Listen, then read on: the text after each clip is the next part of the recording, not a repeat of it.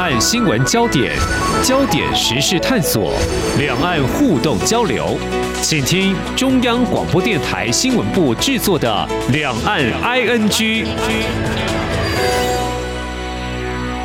听众朋友，你好，我是黄丽杰，欢迎收听《两岸 ING》。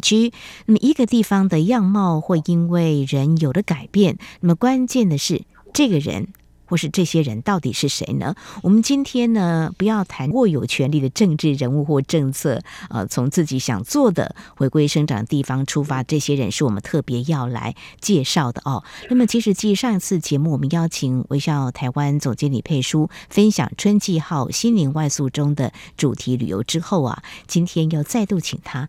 带我们来认识啊，有两家这个民宿的主人哦，一位是在高雄，另一个是在台东。诶，他们怎么样透过这个旅宿啊，让在地旅游成了一件呃心灵得以不一样的呼吸到空气，也感到美好哈、哦。非常欢迎总监，你好安西好，各位听众朋友，大家好。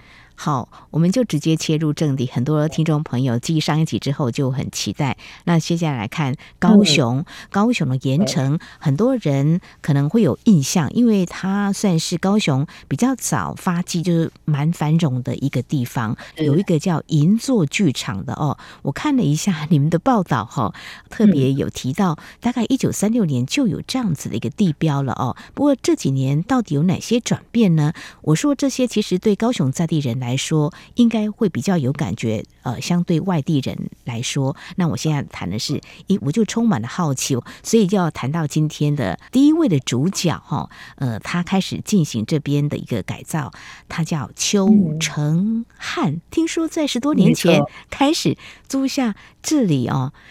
嗯，我觉得真的要从这个年轻人开始讲起。嗯，呃，他小时候，因为这是他的外婆家，在高雄的盐城。嗯，那大家我不晓得对于盐城的想象是怎么样？应该大部分人想到盐城，可能会想到博二啊，嗯、对，或者是呃老市场啊。嗯、哼哼那其实过去盐城真的就是一个呃，有点像是我们台北的迪化街、大道城那种概念。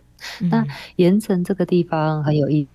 为什么叫盐城？就是以前晒盐的地方，晒盐的广场。嗯嗯、那这位年轻人呢，从小就是在盐城这边玩。那他的外婆就在盐城这一带，因为以前非常的热闹嘛，然后他就开了正美礼服店。因为你知道，以前有非常多的美国大兵。哎，他的外婆年轻的时候有一手的好技术，可以帮这些五小姐。可以化妆，嗯嗯、然后甚至在抖头发，然后甚至在衣服上都可以给他们做很好的穿搭。嗯嗯，所以呢，他就开了一间这样的一个礼服店。然后后来呢，慢慢转型了，可能就变成有一个新娘的礼服，然后也卖资生堂的化妆品。然后就是那个年代真的是呃风华一时的商场的一间店。但是外婆老了。店后来也收起来了，那就变成一个老房子在那边。嗯，那陈汉呢，就原本他也在台北过着一般上班族的日子，然后他也是在金融业界也工作的还不错，嗯、但是他每次回去他都会想说，哇，这个房子空在那边好像很可惜，嗯、那他是不是有机会回去那边做一点什么？所以十年前他就回到盐城，把他的外婆的这间老房子做了改造，嗯，改造之后，你知道那种空间呃。怎么样开窗，然后保留什么样的一个时代的氛围，嗯、然后能够让外地的人来到这边住的时候，体验什么叫做盐城的老派生活。他其实做了很多的努力，可是呢，那时候的民宿叫做三八旅居，常常被检举。为什么？因为它其实是拍照的，没有拍照，那大家就会问他，为什么不去拿民宿的，就是营业的执照？对呀，但是。以前的所谓的民宿必须要在非都市计划区里面。你当年好像很合理，因为我们讲的民宿可能就是在乡下地方，因为台北市有台北市呃需求，可能要有酒店，可能要有饭店。可是你回到现在当下的这个时代来看的时候，你就发现说，哎、嗯，不是这样吧？这么多种可能，我为什么一定要住饭店或者是比较制式的这种商务的旅店？嗯嗯，我可以选择民宿，我可以体验那边的在地的感受。也许想要的旅行，他就开玩笑说，他左手收到文化局的邀请，嗯、因为他其实在做这个老屋的修复啊，然后我们现在讲的地方创生，因为他扰动了很多地方的盐城的文化。嗯、那另外一边又在收到 高雄可能环保局或者是那观光这边的罚单，对，然后他就觉得说天哪，我被贴上一个不合法，那其实什么都不用谈了。嗯就问他为什么你不合法化？除了这个法规之外，其实还有一个很大的原因，嗯，就是如果他要合法化的话，他可能必须要拆除建物哦。里面的，他们那种三四十年前外公外婆在盖房子的时候，嗯，没有那么一定要针对原本设计图去做，所以他可能楼梯左边，他后来想一想啊，不要我盖到右边，好像比较符合我的使用需求好了，嗯，所以你知道在申请建物的时候。那一份设计图跟他呃现在的建筑里面的样子是不一样的，嗯，所以如果要去申请这个。的话，他必须要把就是里面的内装要有一些打掉。那他就想说不对啊，我回来 就是要把这个建筑保留下来。对啊，我如果为了要做这个，我还要打掉的话，那不是有一点本末倒置吗？嗯嗯嗯，对，所以后来就是想算了，我不要做民宿了。所以他就把空间还是留下来，不作为民宿使用。对，他就是做别的方式，就是做体验的空间，或者是一些活动就可以办在这场域。但是他并没有因为这样子就不再去做他的这个梦，嗯、我觉得他还是继续找，嗯，所以他在盐城大街小巷长时间这样子钻来钻去看来看去，哦，就被他发现了。现在我们要介绍这个 银座剧场这个空间。哦，它原本是一个百货商场，对，没错没错，它这个百货商场很有意思，它在一九三六年的时候就有了，那个时候。所有的国际级的东西荟萃在这边，因为它的构想就是来自于法国的百货街，所以你现在去看高雄的第一的商场的时候，你会发现说，哇，这个建筑好像不是在其他地方可以看到的，但是它其实在更早的这个建筑，在后来。二战的时候，高雄大空袭有被摧毁，嗯哼哼，所以后来他们又再重新找河洋式的建筑，等于是从日本再传到台湾，然后混入高雄的生活感，就变成一个很特别的商场空间。嗯，对。但是后来是陈汉跟我讲，我才知道，哦、呃，盐城那边有一段时间没落下来，是因为五层楼的地下商城发生了火灾啊，然后闷烧了好几天。然后你知道，其实大家对于这种公安的问题，就是会很害怕嘛。所以等于说那一区就开始慢慢的冷静下来了。嗯、那随着整个都市的更新之后，有一些的重心就开始转移。嗯、但是在陈汉回去之后，就开始在爬出这些历史，嗯、然后去发现说，哎，其实这个厂有活化的可能性哦，哦所以他才找到了已经二十年没有。人使用的老空间，他就跟我讲，他很喜欢这种民宿老屋的改造，然后他也很喜欢那种经营饭店、嗯、酒店的感觉，嗯、所以他等于是经营了一个属于自己的小型的。旅店一样，然后来去设计这样的一个老屋，他的扛棒都留着，就原地就是旧的这个建筑，它活化它内部，怎么去活化它？当然要有人进来啊，所以他怎么样找一些能够有同样的想法或是支持他的想法的人，呃，愿意进驻进来，这可能还是重点哦。对，没错，因为他其实有了这个空间，这个空间真的是打理的。非常漂亮，因为他把以前的旗袍行的扛棒留下来了。然后他的民宿对面是一个西装行，然后西装行只要有旅客入住或者说来喝咖啡的时候，西装行一定会打开，嗯，因为他想要让对面的人坐在里面喝咖啡的时候很享有这种老派的氛围。那个西装行的老板老伯伯已经很老了，他就会跟 客人讲说：“哎，你要在哪里拍照是最漂亮的？”所以你知道街区就开始有了这些互动。因为他知道说，如果只是做民宿的话，其实来的人比较有限，对，所以他一楼的那个布瓦楼啊，一点五层楼，有点类楼中楼的这个格局，就把它弄成了一个咖啡店。哇！所以一般的人都可以进来里边喝，享受这种盐城老派的氛围。然后呢，呃，三四五楼呢就变成你可以包栋的民宿，有两个呃总铺，就是那种榻榻米，我们讲通铺。那个以前呢是。理发店的学徒生活起居的地方，嗯，你把它弄得现在非常的有那种日式加上台式的氛围，我觉得非常的漂亮。嗯、那所以大家进去入住的的时候呢，他还会告诉你说，哎、欸，附近有什么清酒行啊、玄物店啊，然后有什么活动可以参加啊，然后有哪一些地方可以逛啊，你在那边你就可以完全的享受到身为一日盐城人的那种生活感。难怪你刚刚会说这个地方创生，还有他把那些文化活动都带进来哈。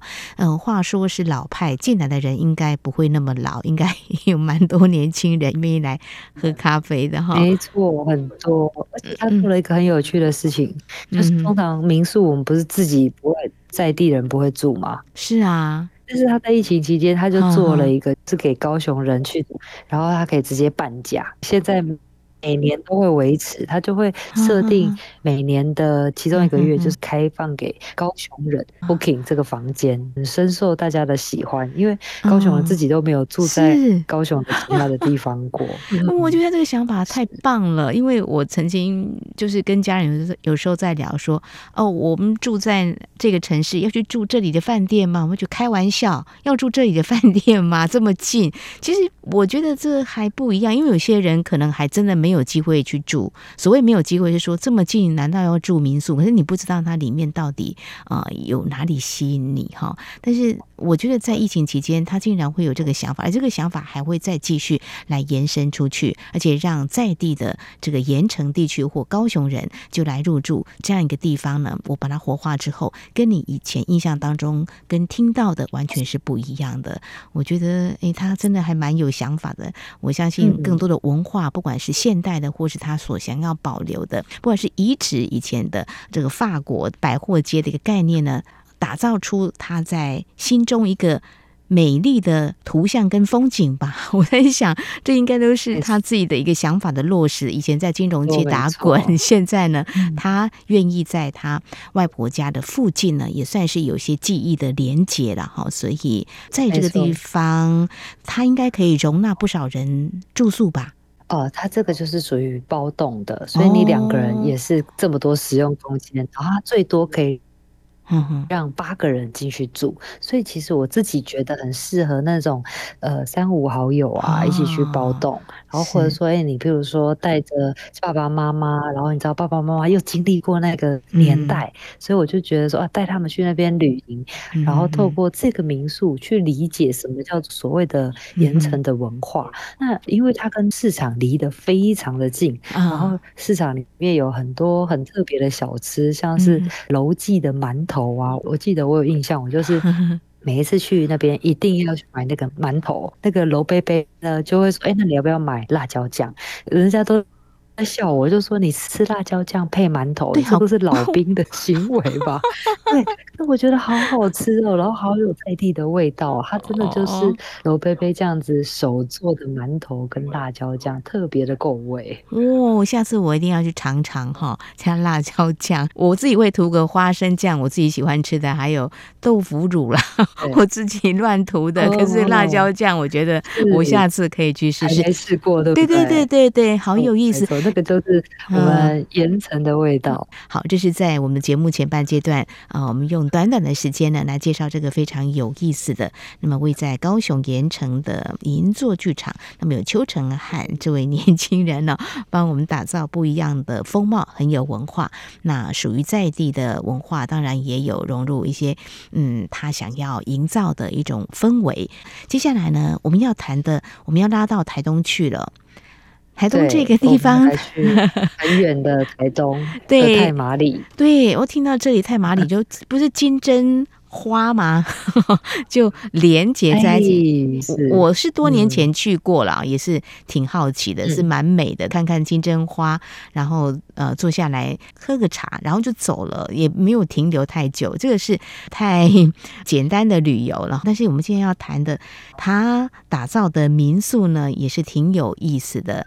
啊，总监，我们好好的来谈，嗯、这也是好像回到自己的故乡，再把它活化的另外一种，我们可以好好享受在这样一个地方，其实已经很放松了，但是它还可以让你的心灵再更有舒适感。嗯，好啊，没问题。但是我们先来了解一下太麻里到底是一个什么样的地方好了。嗯，嗯，因为大家你知道，讲到台东的时候，都会先想到哪里？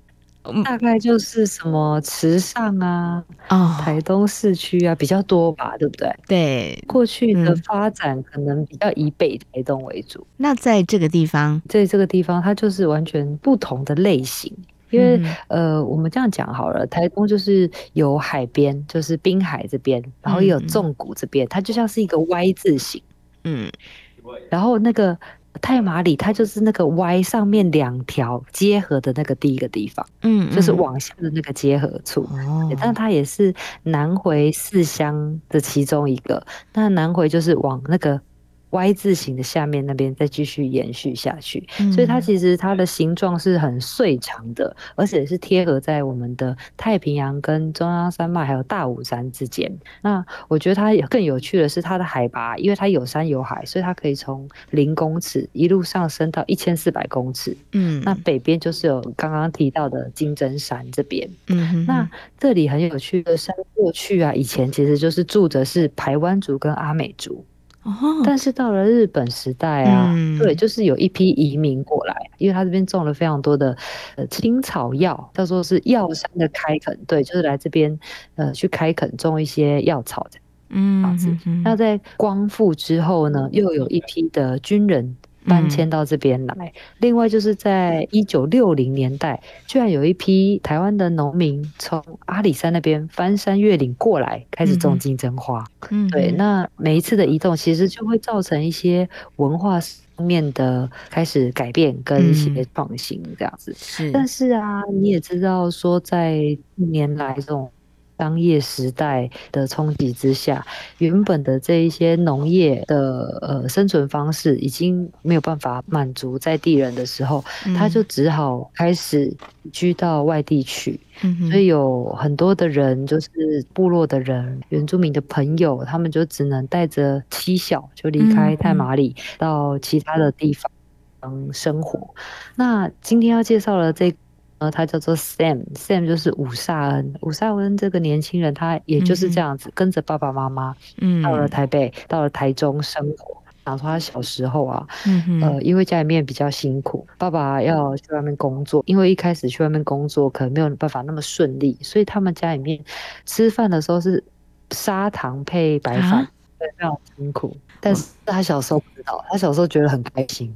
因为小朋友喜欢吃糖，对，这是很多人的记忆。对，没什么好吃的，光是糖就很满足了。那后来其实做到连锁饭店很高阶的。呃，饭店经理人，嗯，但他想要回去，其实是一件很有趣的事情，是因为那时候同事问他，他说：“哎、欸，你是台湾族的，那你们有没有那个丰年祭？你们丰年祭是不是很有名、很有趣这样子？”嗯、然后 Sam 就说：“哎、欸，他都没有回去过哎。”然后他就问 他，他就打电话回去给金轮的舅妈，就说：“哎、欸，我们是不是有那个丰年祭？”结果就被骂，因为呢，他就说台湾族没有丰年祭。台湾则是小米收获季，你连你自己的祭点你都搞不清楚，对，然后他就想说哈这样子哦，原来我没有，所以他问舅妈的那一年，他就带着他的同事回去参加了这个小米收获季，嗯，然后他就跟我讲，他在那个小米收获季的时候，真的是哭惨了。嗯，他大概有蛮多感触的吧，因为他连这个小米的收获季都不知道，原来是自己呃族里头很重要的一个祭典，他想的是丰年祭。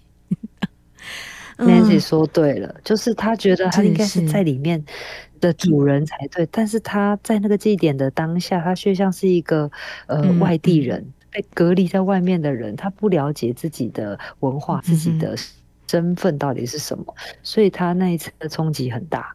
嗯、然后后来呢，其实也是因缘际会，他的爸爸妈妈退休了，想要回去太麻里这个从小生养他的地方生活。嗯、所以呢，当然你为了回去看爸爸妈妈，你就会比较常回去太麻里。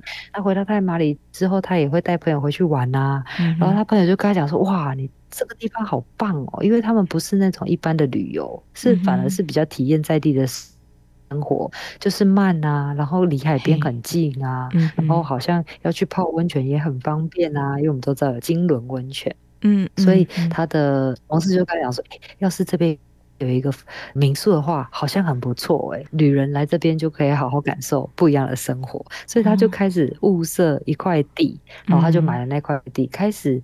做起了这个民宿，然后只有做民宿还不够哦，还开了一个叫做丽卡咖啡。然后这间民宿呢，有一个很可爱的名字，叫打个蛋，打个蛋海旅，这里面很有意思，好像是。台湾族语是吗？我原本以为是什么打个蛋，没错没 错。这个音为什么是打个蛋？最近缺蛋吗？其实那个打个蛋呢，在台湾族语里面是睡觉的意思，是让你来这边可以好好休息。哦、对对对，喜欢这个太麻里的朋友嘞，你就可以预约这个打个蛋海旅。然后呢，嗯。嗯就只要坐火车去，因为他到了火车站之后，你只要走去就好了，非常的近。哦。然后呢，他的这个部落里面就有很好吃的牛肉面。嗯。但是他的这个民宿里面，每一间房间都没有电视。他说他希望大家来到这边不是来看电视的，不是来。玩手机的，但是他不是说去那边没有电视就很无聊哦，没有，他帮你准备了非常多的活动，嗯、他会给你一个木头做的书箱，让你可以去客厅挑你喜欢的电影，挑你喜欢的书，挑你喜欢的音乐，嗯、你可以回到房间里面好好的休息，看个书，听个音乐，然后呢，你下午的时候他还会给你一个呃月桃编织的这个篮子，然后还有里面装着在地的食材做成的面包。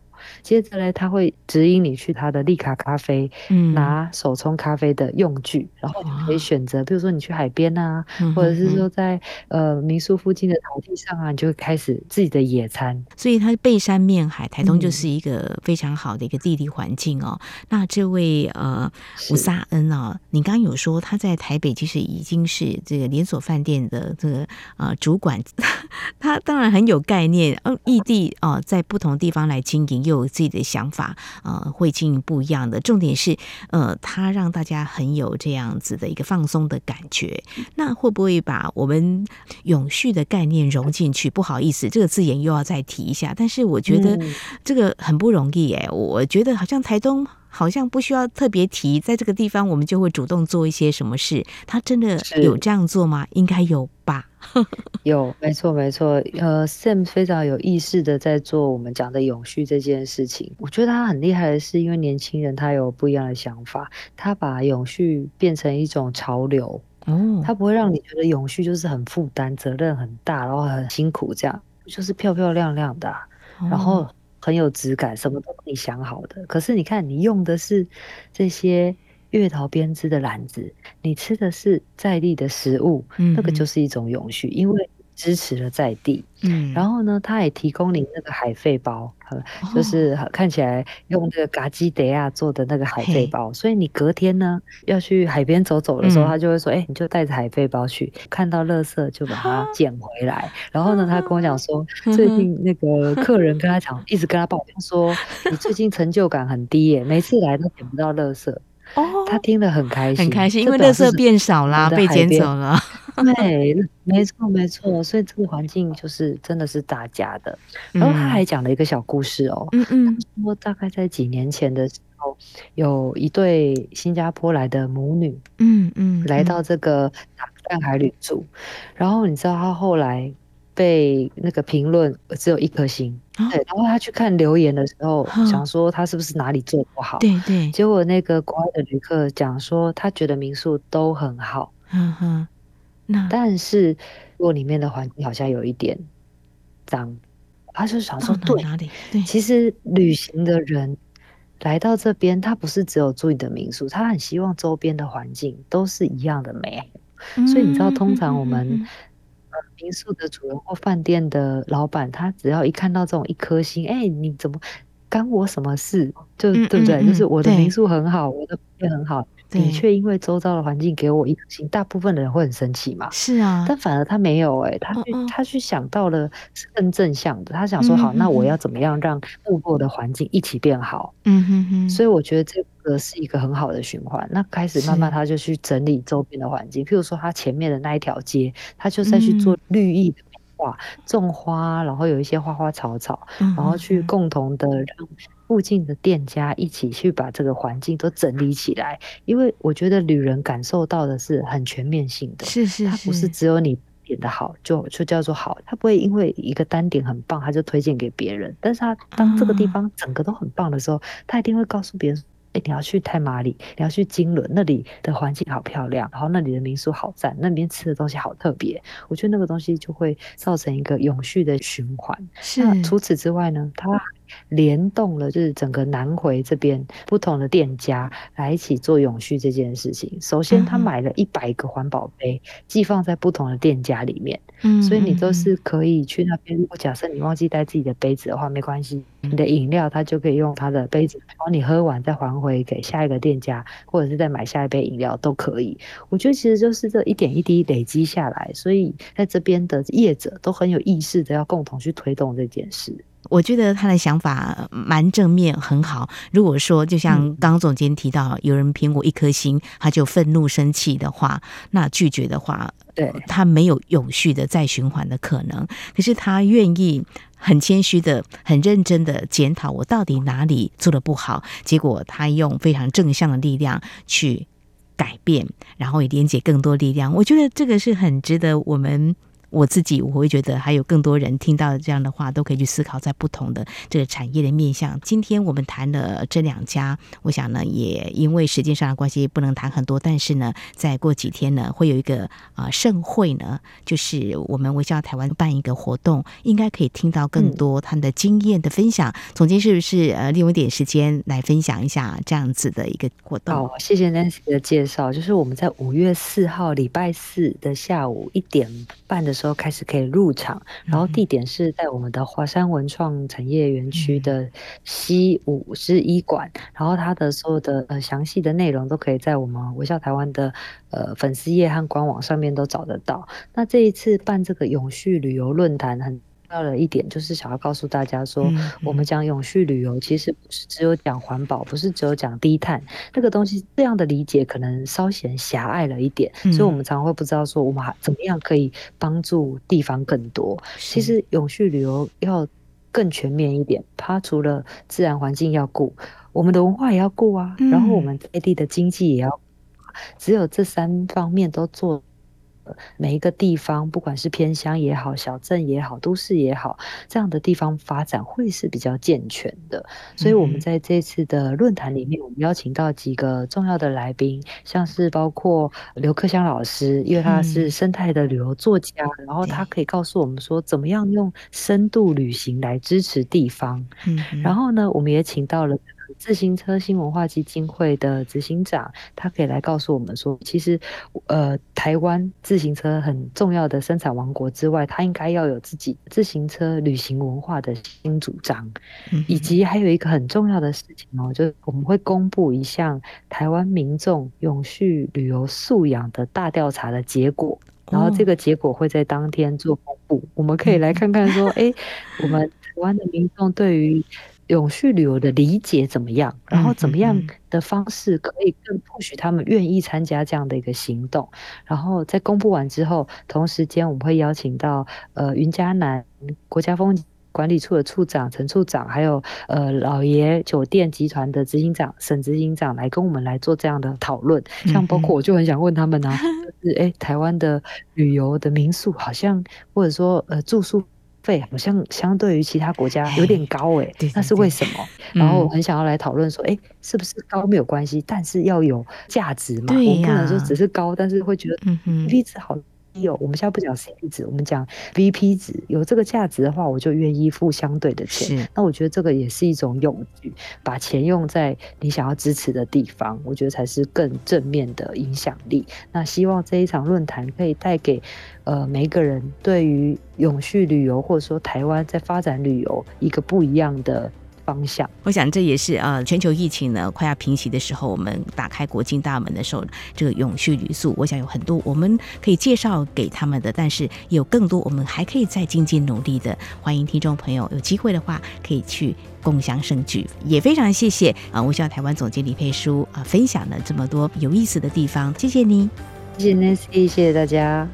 好，以上就是今天两岸局节目，非常感谢听众朋友您的收听，黄丽姐祝福您，我们下次同一时间空中再会。